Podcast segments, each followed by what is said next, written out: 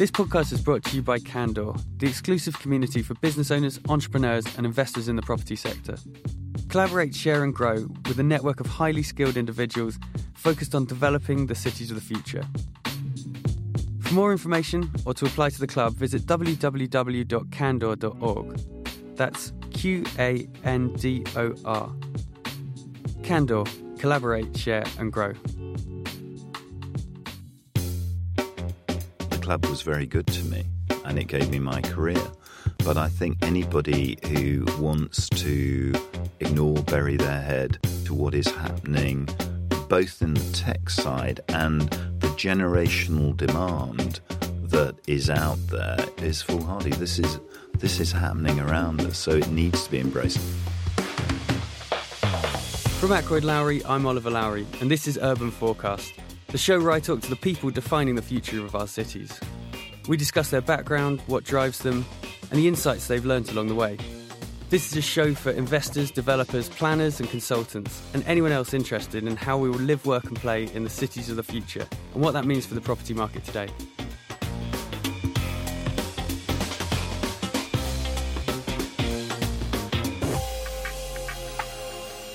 I met my guest today at a breakfast Ackroyd Lowry hosted, focused on the effect that the new London plan would have on the property market. Rob was there representing Land Aid, a charity that Ackroyd Lowry support in their aim of ending youth homelessness. Rob's vice chairman of Land Aid, and his passion for getting the property sector to focus on the problem of the housing crisis is apparent as soon as you speak to him. What's also clear is that Rob's completely unique in the industry. He worked at GVA for over 30 years, building into a global agency and when he left in 2016, he could have chosen to retire. He already had a hugely successful career, characterised by embracing technology, change, and growth. However, Rob chose instead to become somewhat of a disruptor. He's taken on multiple non exec roles at companies that are generally using technology to transform the property sector. And in most instances, that transformation includes opening up the club to more of the population. In this interview, we cover Rob's career at GVA, his views on the property industry and the club, and his vision of how this is going to change in the future, and what this means for investors and the market at large. The business itself started in the Midlands. It was a successful business in the Midlands in the 80s. It was uh, quite dominant, but had no real London presence. And I moved down in the mid 80s to work with a small group of people and during the 80s, uh, late 80s, there was the tech revolution in the financial markets that was huge at the time. And we surfed that basically in terms of the growth and did many mergers in the early 90s with now long, probably dependent on the age of your audience, uh, forgotten names like JR Eve, which was a very big planning business, Vigours, which was an established business and it continued to grow until 2007, which was the global financial crisis, and we took private equity at that point in time and sold 25% of the business. And unfortunately for everybody, not just the private equity, which was from Lloyds Development Capital, but we went into the global financial crisis and we come up to the current time where GVA have now moved out of private equity into a more certain regime of having a long term investor. So when I left, the turnover was uh, around 150, 160 million pounds, and we employed 1,500 people in the UK and about the same number in Europe, and we were part of GVA worldwide. What What do you think, if you could look back was there, there, any decisions that you would have made differently that would have made a real impact? Some of those deals that you were doing at GVA, anything that where you could have missed out on an opportunity that you would have uh, otherwise taken? I probably wouldn't have been as debt adverse at the beginning of the 2000s. So I loved the idea of operating without debt. So that magic period in my career, and there have been three or four immediately post recession, whereby it was wise to be braver and gear up and do more corporate activity. And one of those periods was, let's say, 2002 to 2006. The trouble is, you never get the timing right. yeah, it's easy to say that afterwards, isn't it? and, uh, you know, I was forced into a debt position because we did a deal with a private equity house.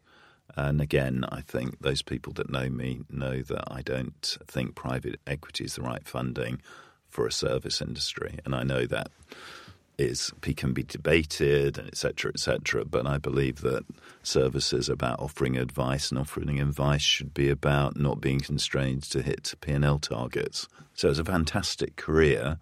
What's interesting in being here and doing the things that i'm now doing is um, some of the experiences from that and the changes that are going on in the market which i suspect Oliver, is probably the core of you know this discussion. Absolutely, of, yeah. And well, on that, what do you see as the main trend that you think for the next five, ten years is going to affect the market? Bearing in mind, my whole career has been about money and development and how developments happen. It is being able to uh, distill the investment opportunities in big mixed use investments to allow the investor community, where the money is coming from, to actually get comfortable with it.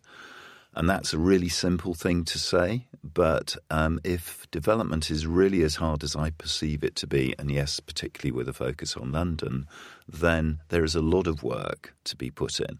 My concern is that where we sit at the moment in terms of the property cycle, and a lot of people forget that property does have a cycle, is that we're going into a very challenged 2019. And I don't think that is just about Brexit. A lot of the headlines and media that you get is, you know, Brexit, nobody's going to do anything because of Brexit. But there's a multitude of factors. It's Brexit, it's what the political colour is going to be in terms of the ruling parties, it's how those units and local administration can deal with development and planning. Because unless you can get clarity in that regard, the funds won't follow. Absolutely. And I think we found that the local authorities are really the kingmakers in this uh, scenario rather than, I think, you know, the, the perception of the property market is being affected by macro political Corbyn or Tories and hard Brexit or soft Brexit in reality, the boroughs that where developers are investing are the boroughs that have set out quite clearly what the opportunities are. So we're working with Waltham Forest, and they're just fantastic. Yeah, you know, they're like you know Labour borough with a strong leader who's um, you know Clare Coghill there is is relatively sure of her position. Yeah, she's well backed and get somewhere with her MP, and I think all of those factors mean that they've got a lot of certainty in the borough.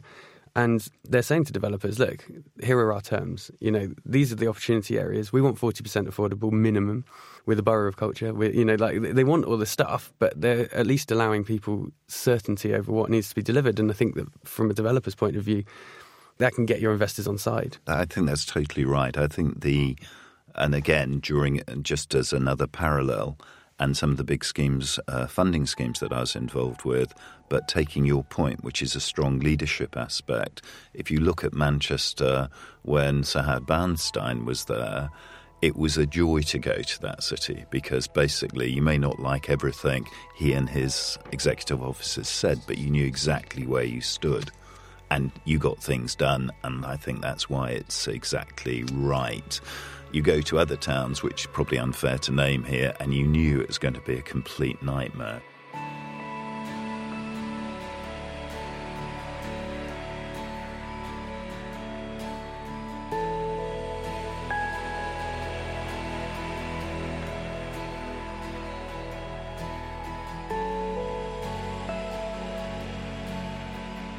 So we were talking about your role before we started recording at the London Real Estate Exchange. Yeah. And in terms of funding mixed use developments, if that's the, the trend that you see is making these big schemes happen. Yeah. Could you explain a little bit about what your role is there and how you see that changing? Sure. So, London Real Estate Exchange, uh, the trading name is IPSX, International Property Securities Exchange.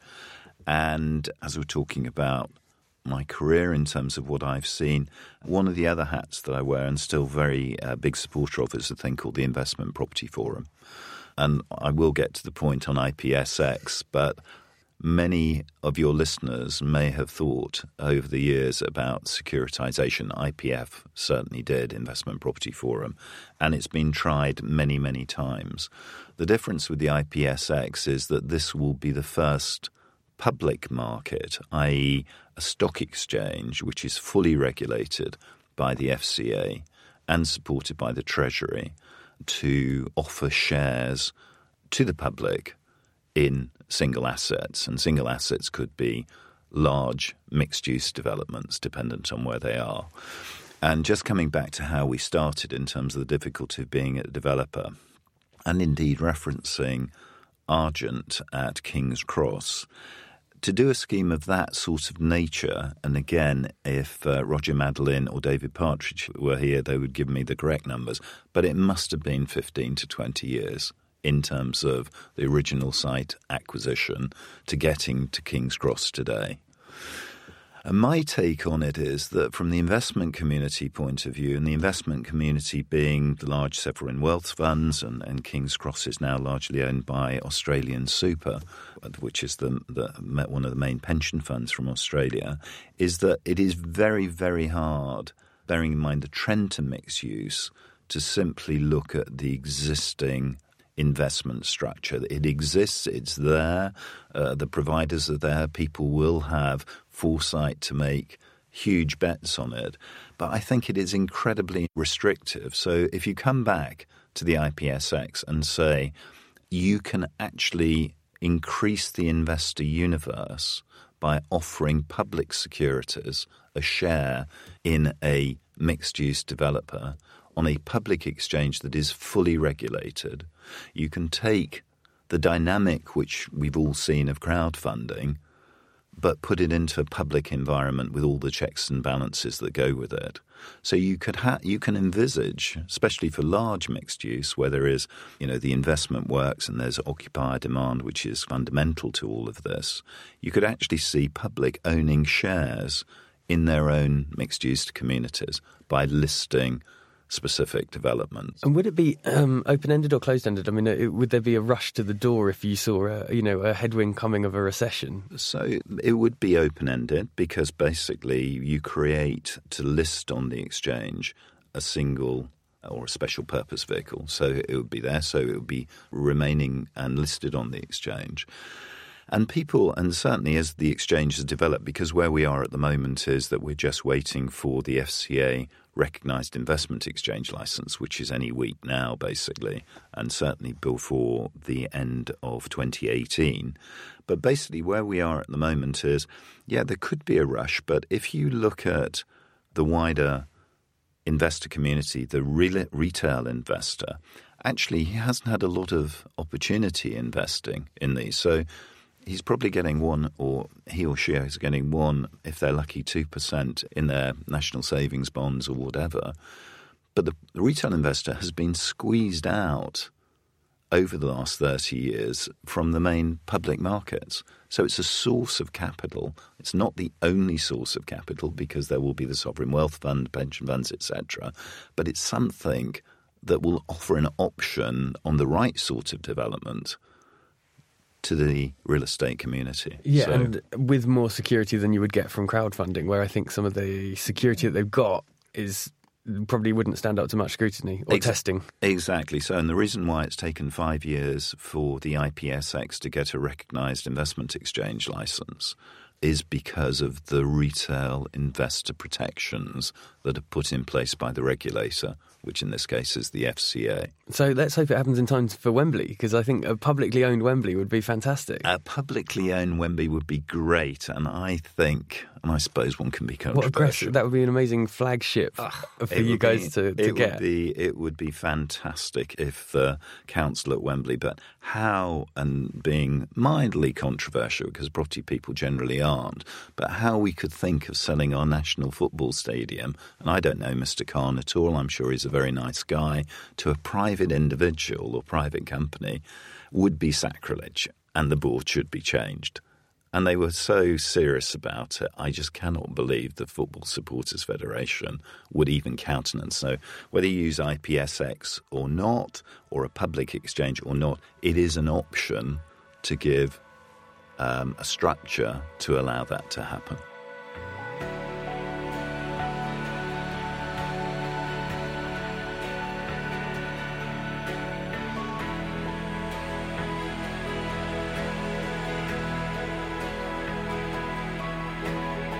This show is brought to you by Ackroyd Lowry.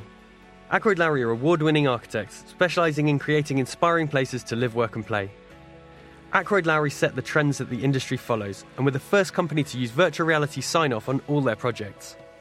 This puts their client at the heart of the design process and people at the heart of their regeneration schemes. If you're interested in building inspiring places to live, work, and play, and want the latest insights into planning, construction, and market trends, then visit www.ackroydlowry.com. Ackroyd Lowry, building an inspiring world.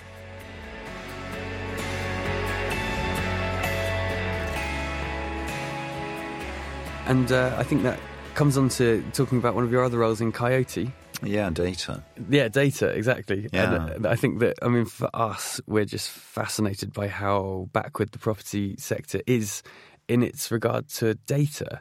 Every other industry in the world, bar a few, analyzes data and makes decisions based on that. And the property sector still is a finger in the air, I think. And, uh, you know, if, consultation with planning uh, authorities, that's one way to de risk it. But for us, there's a whole bit which is to do with connecting up people that want to buy with people that are developing that doesn't seem to be happening at the moment. Yeah. I think there's a build it and they will come attitude, which maybe is informed by the London plan being quite restrictive. All the developments we work on, the resi ones, they're just kind of a bit samey in terms of what they're offering. Um, and I think that if you were to try and get data about what people actually want, you might be able to make a case to the GLA that people want smaller things, or they want things where all the bedrooms are the same because they want to share it with their friends. Or, Yeah. You know, like, and there doesn't Yeah. seem to be this ability for the market to adapt to choice.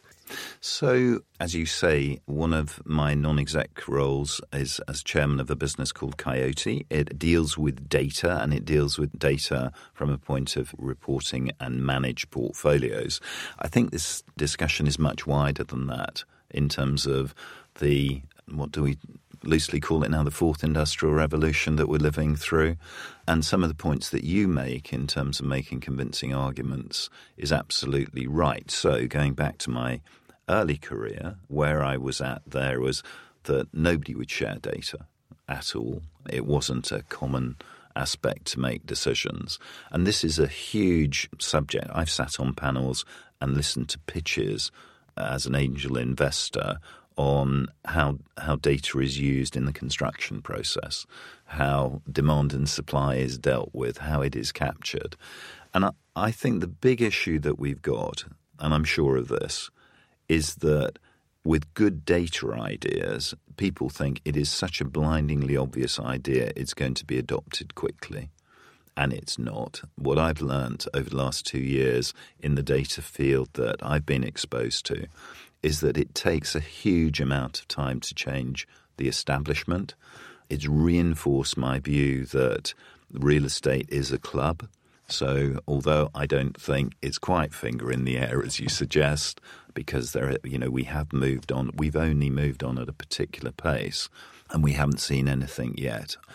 I know we're living living through this fourth industrial revolution, and the winners, if they can be funded, and that's going to be the big catch twenty two, because a lot of these data businesses burn money very quickly and don't know how to monetize their project. Solution I think we're heading into a world where data will be free, and the businesses created against that free data will be the ones that add value to it. Very simple statement, Ben. I mean, it's very interesting. We've uh, our non-exec is from a tech background, and so and we're constantly going, "Oh, but Mads, can't we do this? Build this tool that'll do this?" And he's like, "Guys, most building projects that you start, you end up with a building, right? You put the foundations in. You don't usually just stop halfway through. With tech, it's the opposite." and he said, "He said seventy percent of projects that you start, you build the foundations, you get halfway up, and you go." God, this is too hard. And, so, and that's that's the limiting factor. I think with tech is that uh, you know such a small proportion of the companies that you start Absolutely. end up Yeah. making any impact. But you know, we're still very keen, and we're hoping to build some tools that actually do start connecting s- developers with sellers uh, Yeah. and trying to make a richer data set sound makes it sound boring but like a brief for a developer should be informed by what people want Yeah. rather than the london plan and what they did last time and so Well, I have to say, one of the most uplifting experience that I've had in the last month, and it gave me real hope, was that I sat at a, um, a CMS conference and listened to Martha Lane Fox. Martha Lane Fox, 20 years ago, maybe 25 years ago, started lastminute.com with Brent Hoberman. And why it was so uplifting was that she has a role with government, and, and it's Baroness Lane Fox, she's a House of Lords. But it was so refreshing to somebody who absolutely understood data and tech to be in government and actually giving advice. That is the way it's going. This is the generational. She's still young, 45, 46, whatever she is, but at least she's embracing it at the very centre of way things are happening. I think it's brilliant.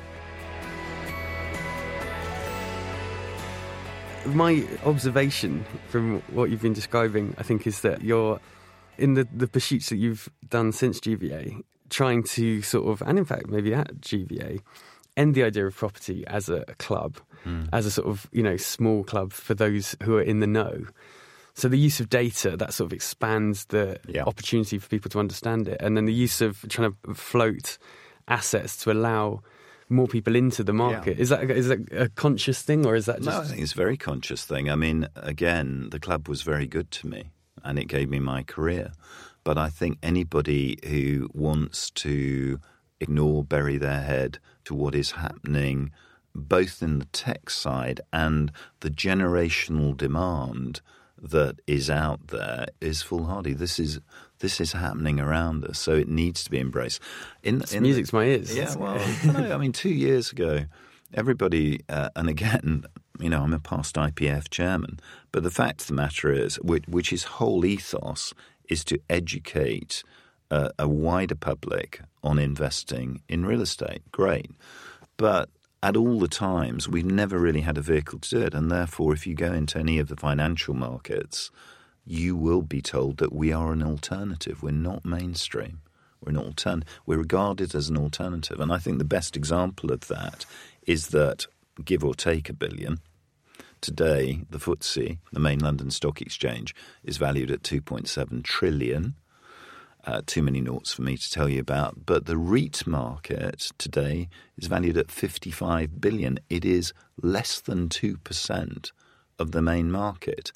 REITs have not worked as they should, mm. period. And when Ruth Kelly brought them in to provide predominantly, and everybody seems to have forgotten the white paper, that it was to provide money for residential. And what's happened is that the REIT market has used the wrappers of tax and the commercial market, and that's fine, it's perfectly legitimate. But the original ethos of creating public involvement was never fulfilled. Mm. And I think the IPSX will allow that to happen. I hope so, because otherwise it is sort of being met by. I mean, the demand for crowdfunding shows that there is interest in people sure. getting involved, and everybody watches you know, yeah. Homes Under the Hammer and thinks they're a, yeah. an investor, and like there is a, there's an appetite 100%. for it. And I think uh, you know, actually at scale with better regulation, that will be mm. it could have much more impact, and it's very exciting.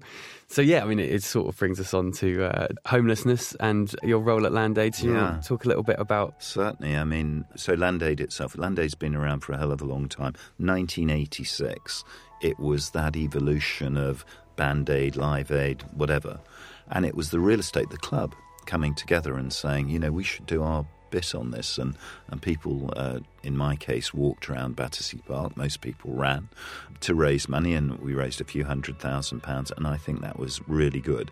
Um, it's been transformational in the last ten years under the leadership of a chap called Mike Slade, who until recently ran Helical Bar, a developer, but a huge man with big heart, great uh, giving. But Land Aid got a focus five years ago about homelessness. 86,000 young people on the streets throughout the United Kingdom. You only have to walk around this. Uh, an associated problem is sofa surfing. And what Land Aid is about is trying to bring a whole sector together and actually say this is socially not only unjust but a disgrace to our country. And um, if we, from a real estate point of view, and that's not just about giving money can, yes, give money, but if we can come together to provide shelter to that disadvantaged group, then this is our future, talking about generational change. If you haven't got a house, you can't get a job. It's as simple as that. And if you're on the streets and you're about as low as you can be, and again, I say it's not just about giving money.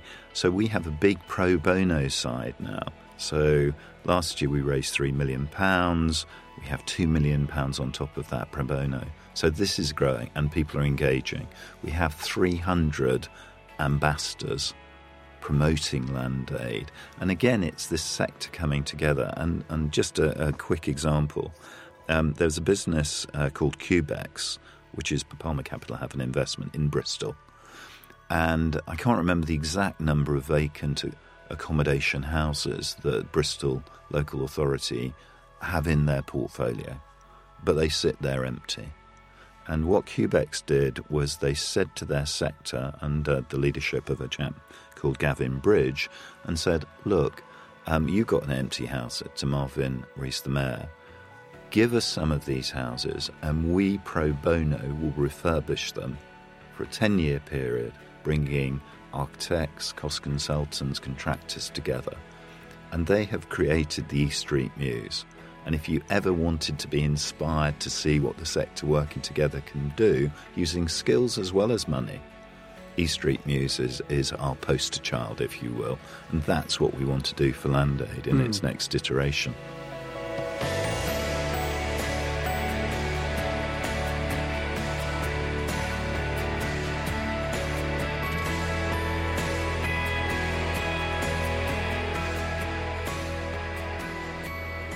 We'd love to do a project like that in London. So yeah. I think we'll be talking to Tom and trying to find sites where we can actually make a difference. That's doing some hands-on you know, stuff. Thank you for your support. It's. Uh, I don't know, it's just inspirational in terms of saying it, and it really does bring people together.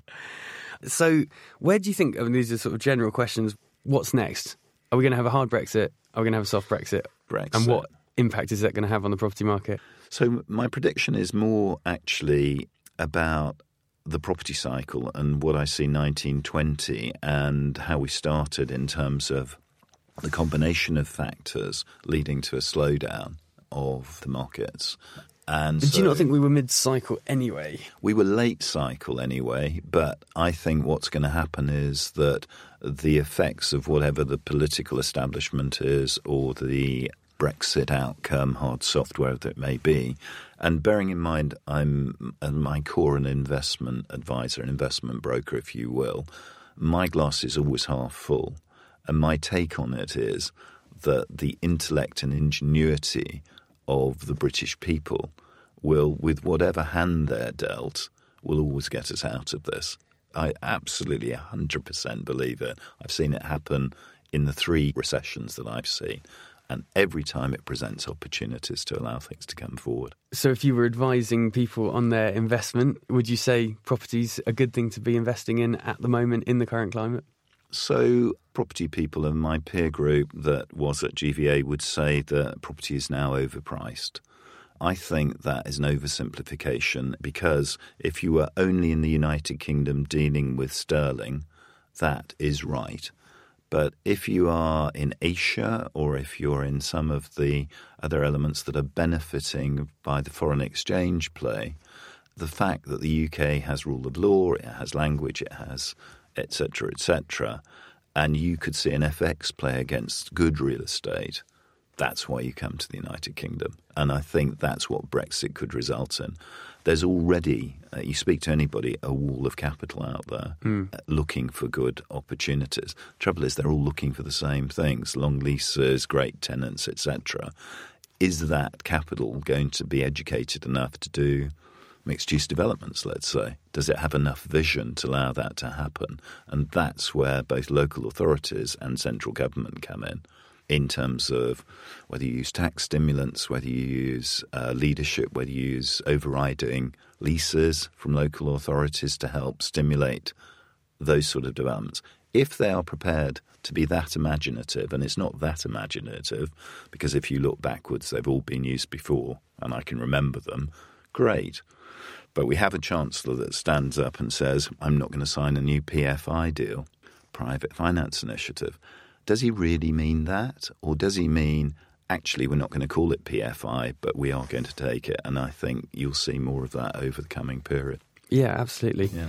Well, Rob, thank you so much. It was an absolute pleasure, and thank you for your Pleasure. time. And, Nice to uh, be here. Yeah, I, I hope we continue our conversation over many years. Great. Thank you very Thanks much. Thanks a lot. If you enjoyed the show, then please subscribe and give us a review, ideally a five star one. And uh, if you want to know more, please go to ackroydlowry.com or follow us on Twitter at ackroydlowry and Instagram with the same. This podcast supports Landaid, the property industry charity that brings together the sector to deliver life changing projects for young people who really need it. Visit www.landaid.org to find out how you can help end youth homelessness.